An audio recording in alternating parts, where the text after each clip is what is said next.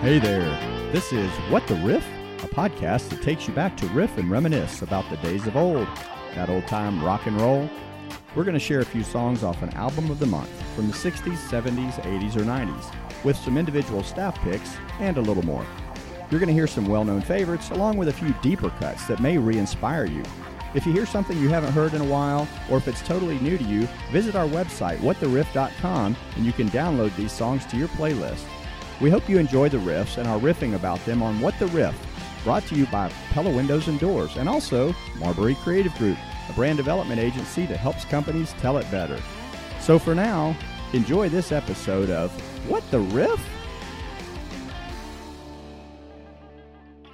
The United States officially recognizes the independence of Estonia, Latvia, and Lithuania. The two year experimental biosphere begins in Arizona, and the USA basketball announces the dream team for the 1992 Olympics. This is September 1991, and we're What the Riff. I'm Wayne, I'm Rob. I'm Brian. And I'm Bruce. and right now we have our album pick, and it's coming from Brian. What you got, Brian? Oh man, this is something that I'm sure most of us will recognize. It's uh, based out of Seattle. If you don't recognize the guitar by now, It's about ready to kick into gear. about the- there, there we go with some percussion. Now you'll recognize it. This is Pearl Jam. This is their first studio, their debut studio album uh, from ni- 1991. Lead singer Eddie Vedder. This song is called Once. It is the actual first song on the album. And uh, it, initially, it was not a success. Uh, 10 was uh, by, by late 1992, though, it reached number two on the Billboard Top 200 chart. The album produced three hit singles Alive, uh, Even Flow, which I it is on this album, excuse me. Wayne, we, we just don't talk about that. And then, of course, Jeremy, that we'll cover here in just a minute. But uh, the band started with guitarist Stone Gossard and bassist Jeff Ament. They played together in a pioneering group called Green River.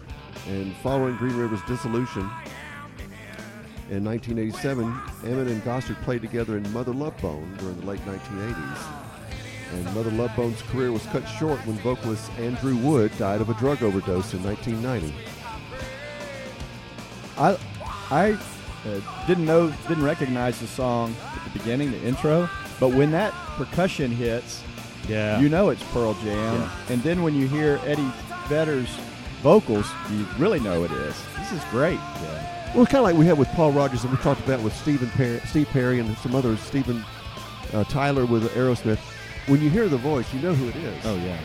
You know, Now to talk amazing. about the the initial group not really hitting it off at, at first, I remember getting a cassette, and I think you had to send off for it or whatever else, but there was like a promo cassette that Coca Cola did, Yeah. and um, it had a live on it by Pearl Jam.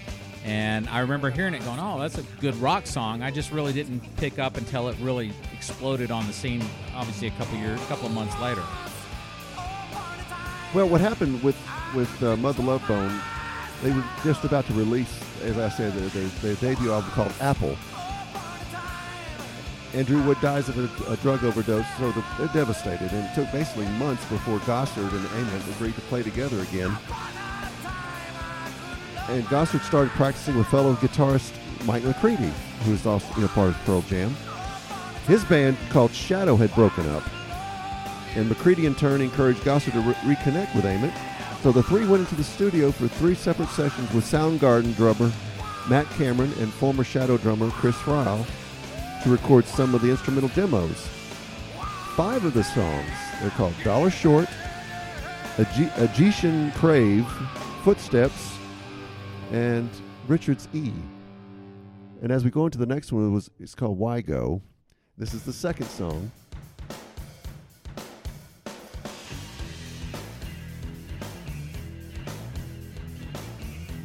Now, this is the beginning of grunge. This is the month that changed rock and roll because we went from the heavy metal, the pop, you know, stuff and we went to grunge. And this we went really, to Seattle. yeah, we went Well, Seattle. Seattle came to us. Exactly. We all went, you know, with plaid shirts and you know, turning our back to the audience and just playing music. You know, Yeah. Music was music. no big hair anymore. Everybody cut their hair or just had just stringy long hair.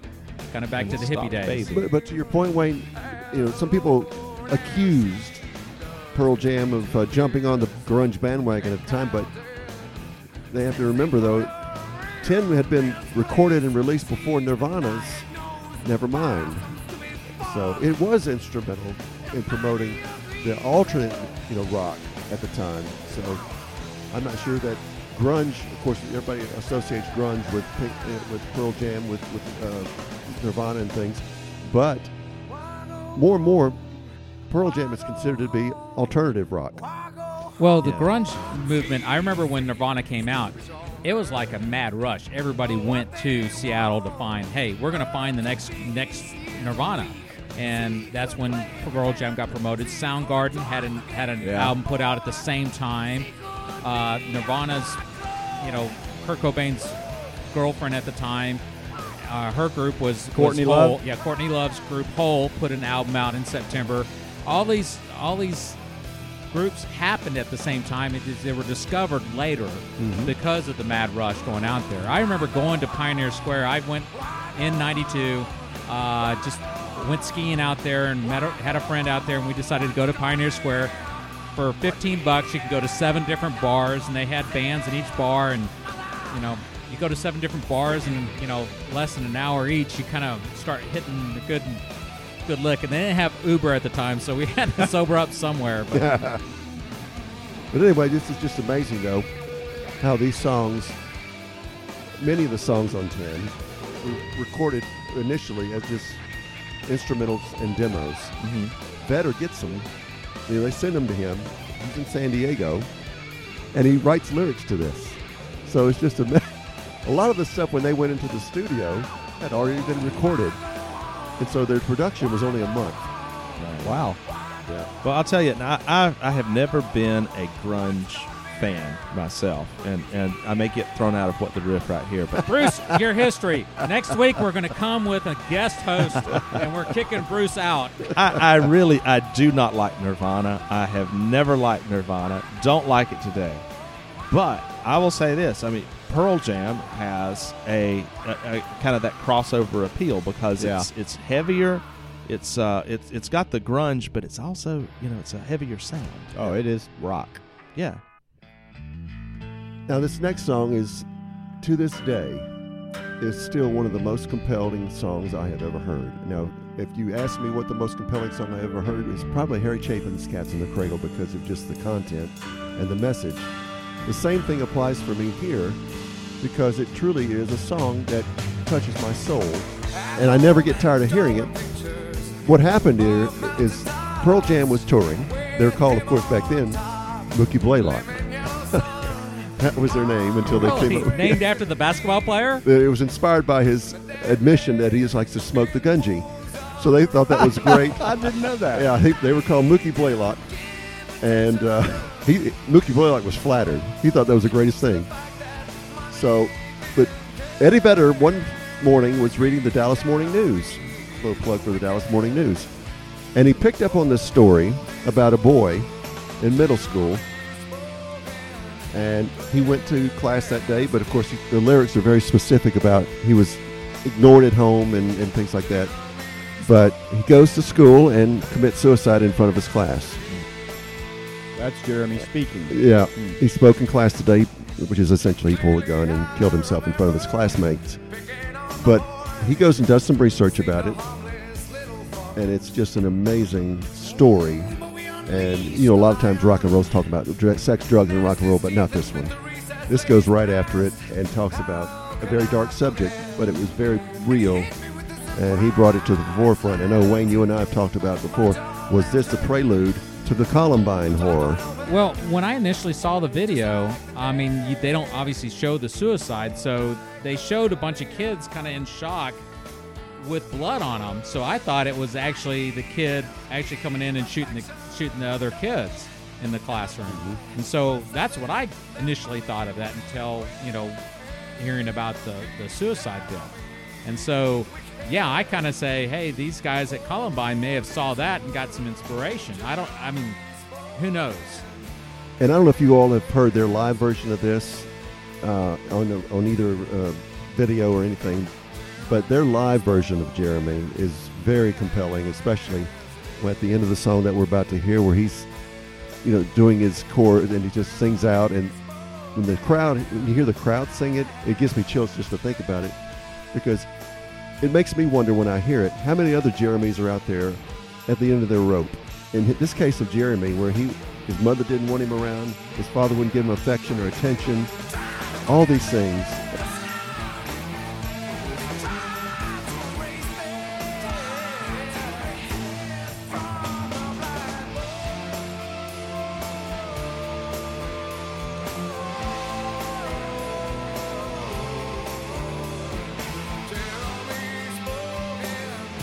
Eddie Vedder hits the nail on the head here, and you could hear it, when, like I said, in the live version, you could hear the, the crowd just screaming uh, at the part coming up at the end of the song, and it's just amazing, and it's still, to this day, it gives me chills.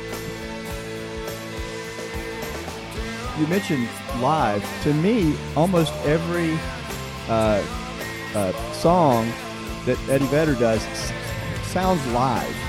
I don't know why that is. I don't know if it's the way they record it. I don't know, but it just it just sounds maybe raw, maybe Yeah. a little raw, not not quite as finished.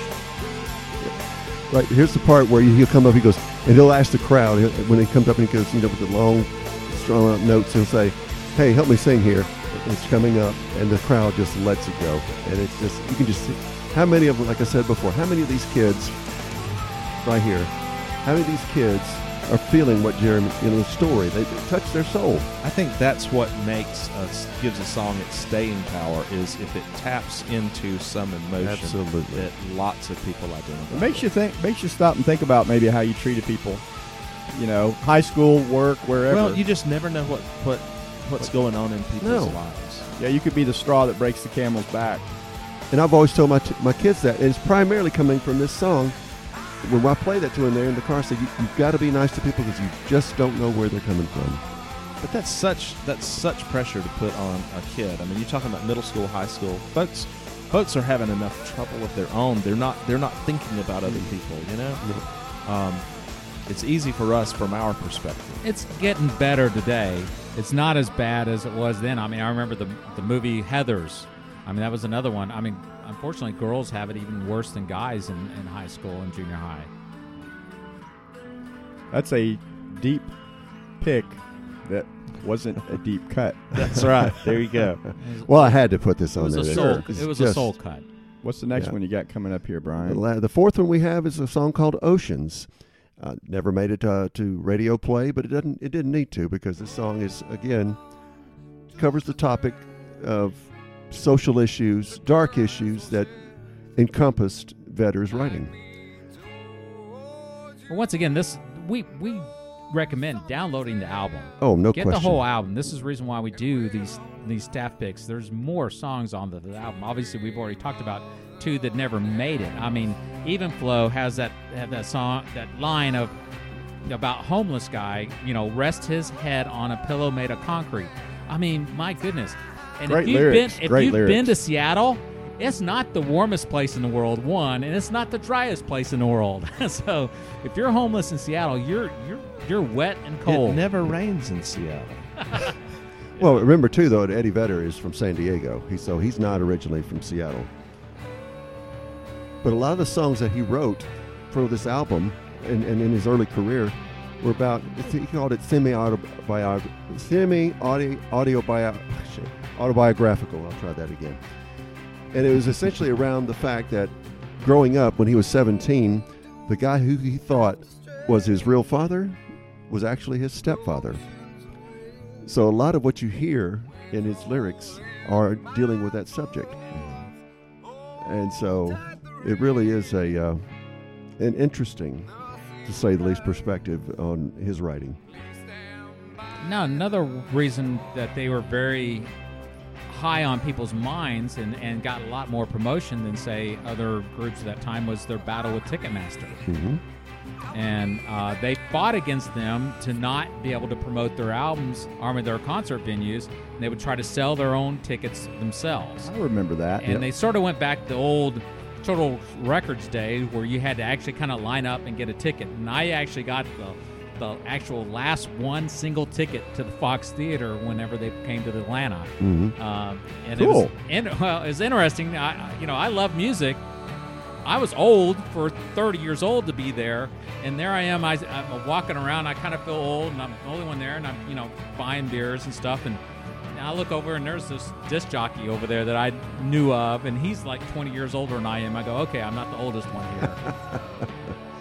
But this album ended up selling, though. Just final comment: this album ended up selling 13 time platinum, and it's Wow. still the number one selling album for Pearl Jam today. Thanks for sharing it, Brian. Oh, what, a, what my pleasure! Believe me. Going to go into our entertainment track. See if you recognize where this came from. A TV show that debuted in September of 1991. Based on the comedy of Mr. Tim Allen.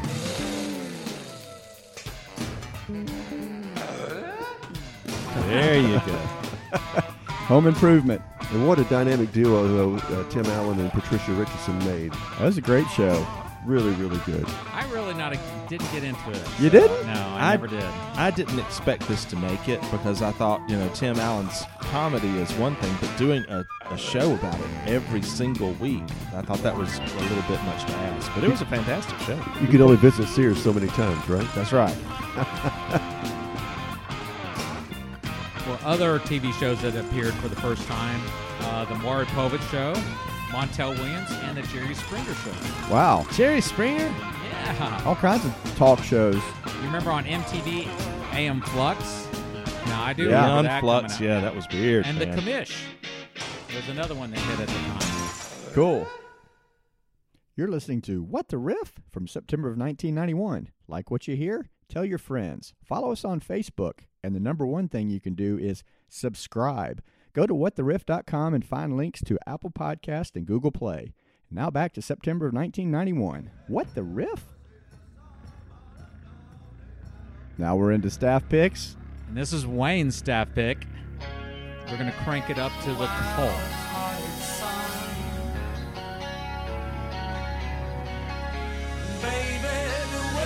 British rock group that somehow discovered the American Indian.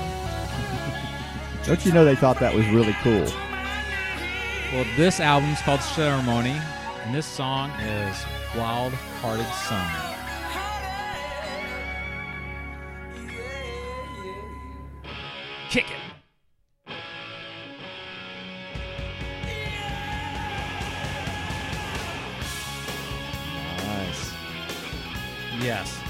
Now, the cult formed in 1983. Uh, they actually settled on the name the cult. Before that, they were called the Death Cult, which was an evolution of uh, Ian As- Astbury's uh, previous group called the Southern Death Cult. I So that the- you're not confusing them with the Northern Death Cult or the Midwestern Death, death Cult. You may remember them. Their first uh, hit was "She Sells Sanctuary," and that is a tremendous song. Um, the next album was Electric, and I that was the one when I discovered the cult, and I just played the heck out of that album. It had "Love Removal Machine." Uh, Fire Woman and Rain were two songs off of Sonic Temple that we're going to spotlight eventually, sometime year or two years down the road, but we're going to come to it.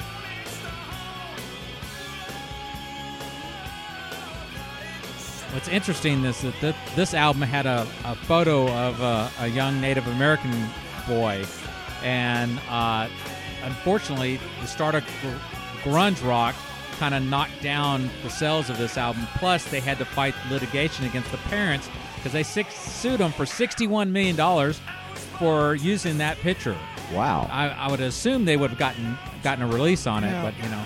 They sued them for $61 million. Why, why 61? That's a good question. You know, isn't 60 enough? Yeah. I was thinking 59 myself. 59, you know. Did they sue them. S I O U X. Oh.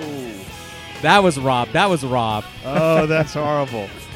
now we're up a creek. But I, I, do, I do have a personal story on that. Uh, I was in New Mexico, and uh, I was actually taking movie uh, a video of my daughter, and this Native American guy came up to me and says, "You owe me twenty dollars." And I go, "What? I owe you twenty dollars?" Because you got a picture of me. I go, "No, I'm videotaping my daughter. I didn't videotape you." And so he puts a beer in the back of his back in his back pocket, and I go, "Well, go find a cop or somebody, whatever." So he goes, gets a cop. Cop comes over, and I rewind the tape, show it. Yeah, it's just my daughter.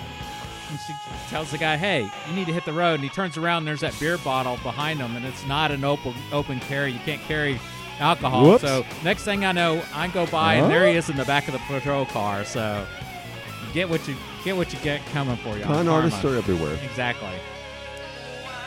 I don't remember this song, but it's got a great sound, and it sounds like the cult. Well, I remember Firewoman. That was one of the songs that I, gets a lot of airplay. And this one had Indian chants at the front of it. Yeah, exactly. We kind of faded that in. He said it's it's surprising that this British band found the Native American way, but they really did took take to it. And he just sort of looked. He just sort of it's this was autobiographical to a lot of people who have been downtrodden. You're you're put down for what you know, your your beliefs, the way you look, and sometimes you know especially people who are kind of closer to the earth. You get those people who are uh, what do you, off the grid people. You, Yeah. People try to put those people down because they're off the grid. Or Native Americans. I, I've done some social work with them. Yeah, I remember and, that. And they they do have it hard. I mean, it's it's difficult. You can't get corporations to move out in the middle of New Mexico or Arizona to put a manufacturing plant when you don't know most of these people are going to show up to work because there's a lot of alcoholism that's rampant.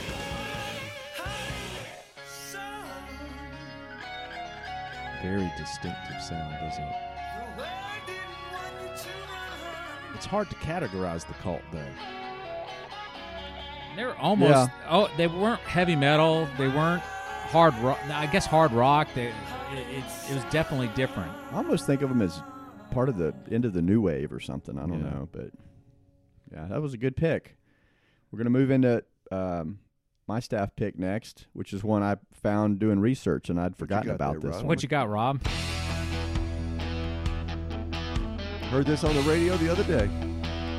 if you if you uh, listen to the way that the guitar's being played, you may recognize Mark Knopfler. This is Dire Straits. The name of this song is Heavy Fuel.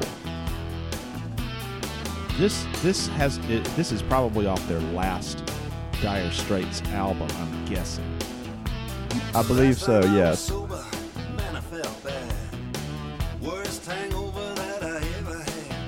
Worst hangover that I ever had. Dire Straits has a definite sound to it, and Mark Knopfler's the reason.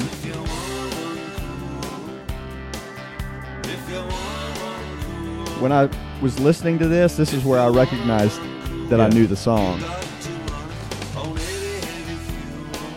If you want to run cool, you got to run on heavy fuel. I don't know what he's talking about. No idea. High test. Well, he mentioned something about a, one of his worst hangovers. I'm not sure. Yeah. Do you know what heavy fuel is? No, I'm, I'm assuming it's some sort of alcohol. It's fuel oil that is um, used for marine fuel or furnace oil, and it's it's heavier, thicker, basically than Okay. fuel that you would put in your car, gasoline. Mm-hmm. So he's talking here.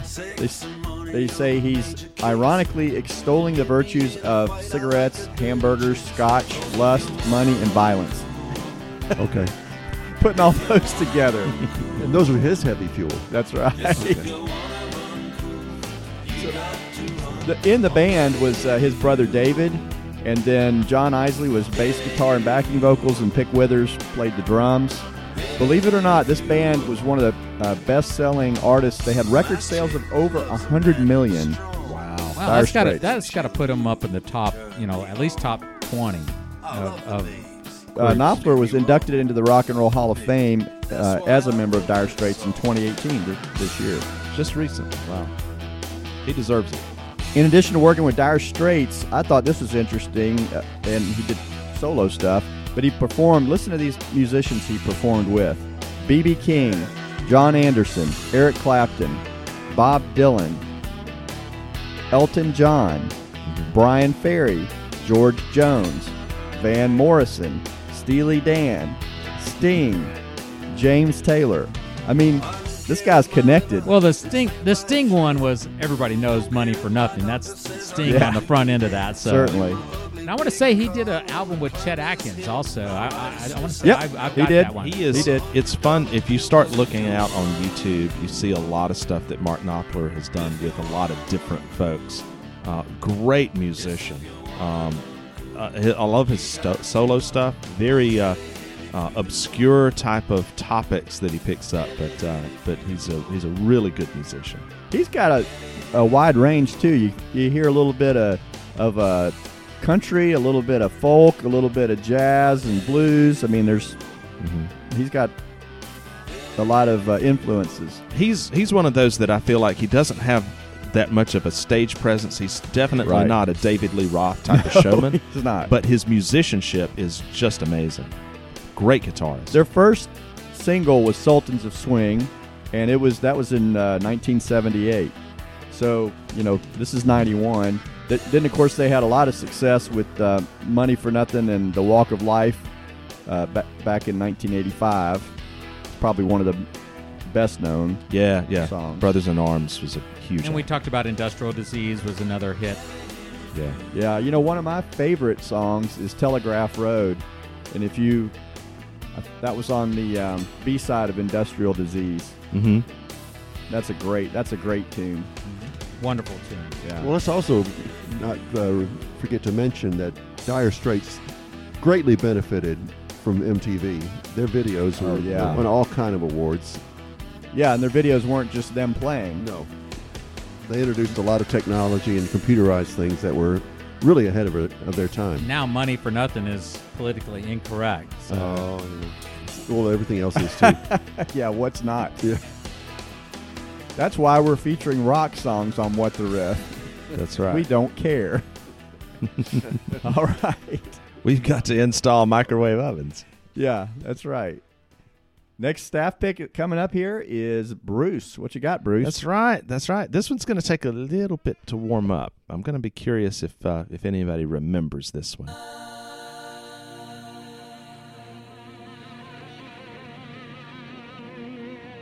sort of sounds like Scream, the Queen a little bit there. A little bit of psychedelic feel. This is uh, this is a group called School of Fish. The song is Three Strange Days. It's an alt rock band that formed in '89 and disbanded in 1994, so they weren't around for long. Here comes the, the hook.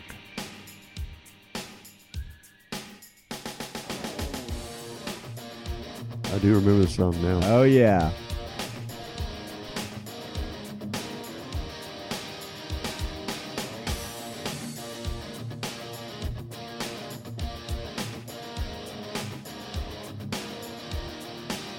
Reminds me of Third Eye Blind. the guitar, so- though, is April Wine. Sort of has that Manchester sound too. Yeah. Yeah. we're- We've focused on before that we'll focus on again.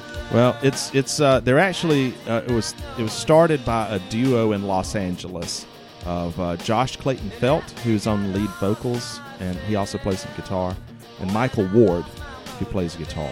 Um, and then they there's there are a couple of other folks that are in there, drums and bass, but but they recruited a number of folks into the band. Clayton and Ward were kind of the, the core of the band. And so this is off their debut album, um, which was the was self-titled uh, School of Fish. They had a second album that was uh, called Human Cannonball in 1993, and it just didn't do very well. Um, I like this. It's got a good sound, and it reminds me of the time. You know, the the early '90s. You know, I think uh, Wayne, you mentioned that this was where rock and roll changed. I think there were a lot of things that were changing. You know, you mentioned at the beginning of it that uh, you had uh, the the uh, the Baltic states that pulled away from the, the Soviet Union. Yep. And um, the the start of the Dream Team uh, for basketball. Oh, yeah. And it made me think um, when the Dream Team won, if I remember correctly, the second, uh, the silver medalist in '92 was Lithuania. And and the Oh. thing that I remember about them was their uniforms were designed by Jerry Garcia. so if you look at if you look at the Lithuanian team, it's uh, got this tie dye look. Psychedelic. Yeah. Cool. So That's there was there was a lot of stuff that was it was a very you know this is the time you had the you, you had had the the Gulf War and and that had ended Yeah. very quickly. Yeah. It was That was earlier in the year. this time the February. U.S. is resurgent. The Soviet Union is is clearly on the brink of collapse. Germany is, has uh, uh, begun the reunification process. So there's a lot of interesting things that are happening where the world is really changing from from what we knew it as a kid. Yeah, that was an interesting time. I was I first became a dad in 19, in 1991, so yeah, my world changed. Yeah, definitely. we had twins. That was even Wow. worse. You got two for the price of one. But I, I too, in '91, uh, my daughter at this time in September was six months old. So I was a little behind you guys. I had graduated and was working in my first job and uh, would get married in '92. okay, Uh, I was traveling, drinking, and traveling, and but drinking, not necessarily in that order. going to Europe and going to jazz festivals and anything else. I was I was still single, Would, would you music, say you were like Rod Stewart, footloose and fancy free? doing my best to do that. All right. I remember being worried about the, the Gulf War, Mm-hmm. and, and actually, uh, my wife and I were on our way to a Lamaze class when it broke out and announced. And remember thinking, we're about to bring twins into this world. What's Oh, it going to be wow. like? Mhm. And as you mentioned, when it turned so quickly in the U.S.'s favor, Mm-hmm. when the enemies were dropping their weapons at the sight of the planes coming, Yeah. it was kind of like, then it was like, okay, we've got this. Right. The U.S. is going to take care. You know, Oh yeah, I mean it, it was so weird because I mean you had you had reporters going out there to report on these and and Iraqis were surrendering to the reporters, not Yes. knowing who they were. Right. Well, a lot of them hadn't eaten in days too. And whatever rations they were given, it mostly was rice and water. Wow, yeah, I hadn't thought about that in a while when all that was going on. I haven't thought about this song in a while, and Yeah. I'm loving it. Yeah, I am too. Good job, Bruce. It's a I good, mean, good, good pick. bringing something back that I haven't heard in a while. Love Three it. strange days. Good job, Bruce.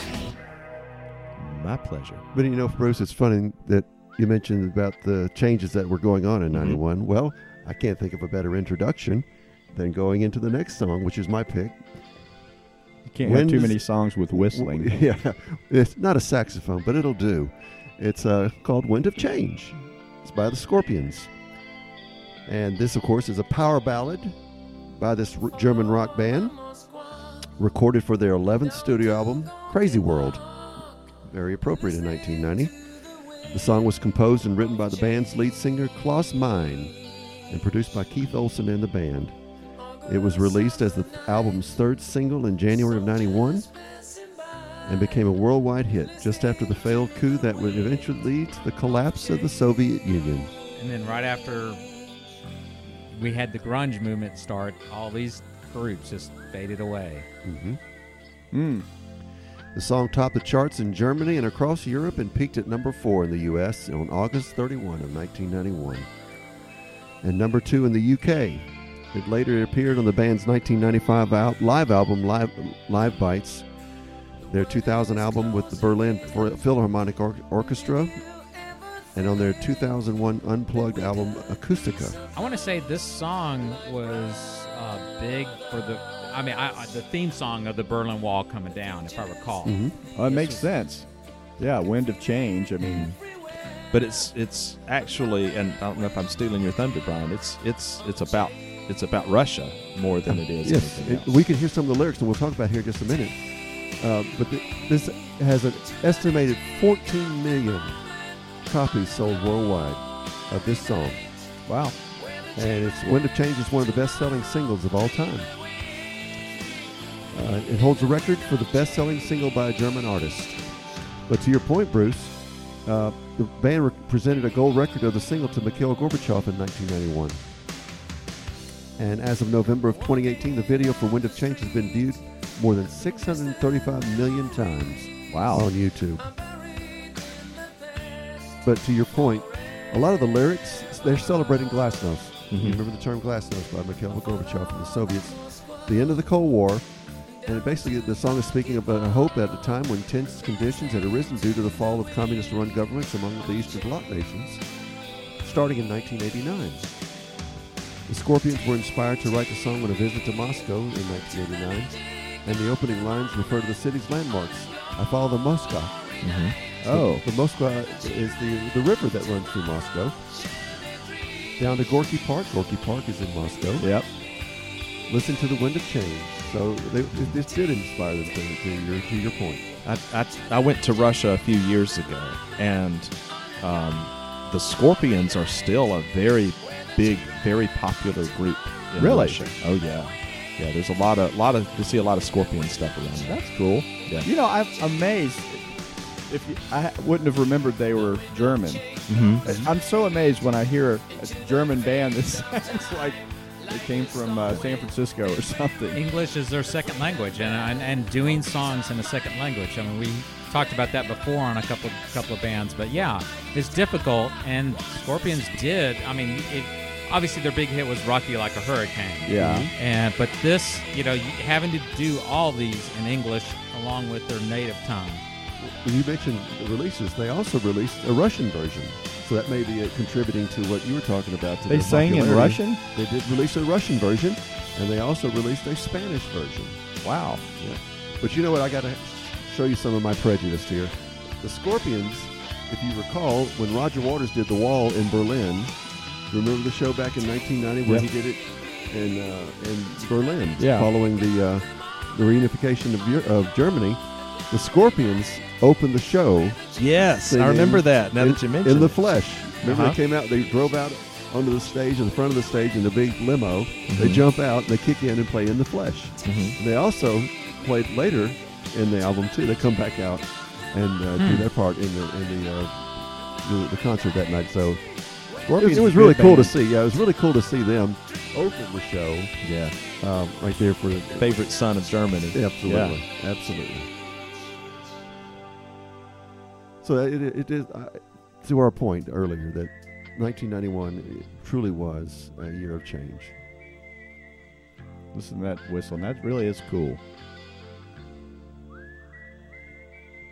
Kind of get the uh, image that somebody's walking off Yeah. of a stage or, is- or of a set. Good pick. Now we're going into our laugh track or instrumental. And we're trying to figure out what would make sense here.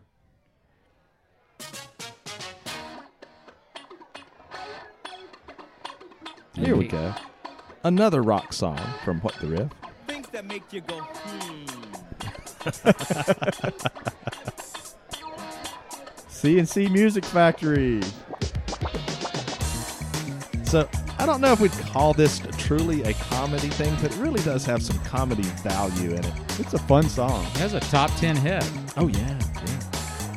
Well, the thing is that at the time, uh, do y'all remember the Arsenio Hall show when it came out? Yeah. So Arsenio Hall had a show.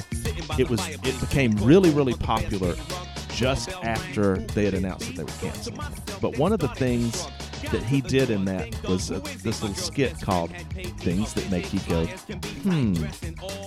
And I think that I think that might have inspired a little bit of this uh, from C+C Music Factory or vice versa. But this is all about different things that are happening in this guy's life that you go, hmm.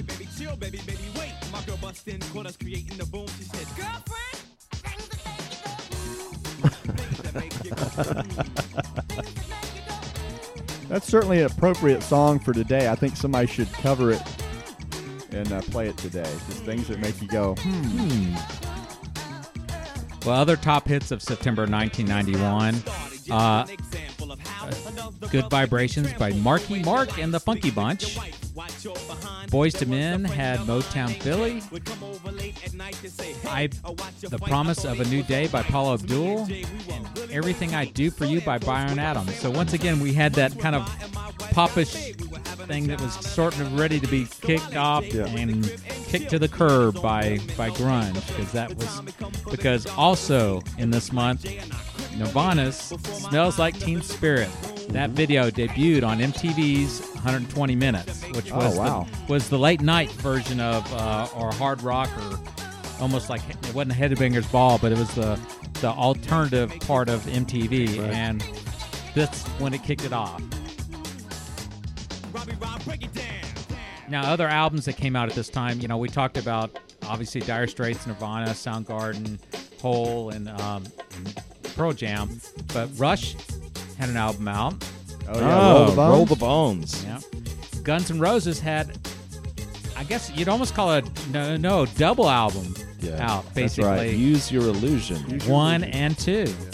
I almost Once picked, again, had had whistling in there. I almost picked November Rain for my staff pick for this.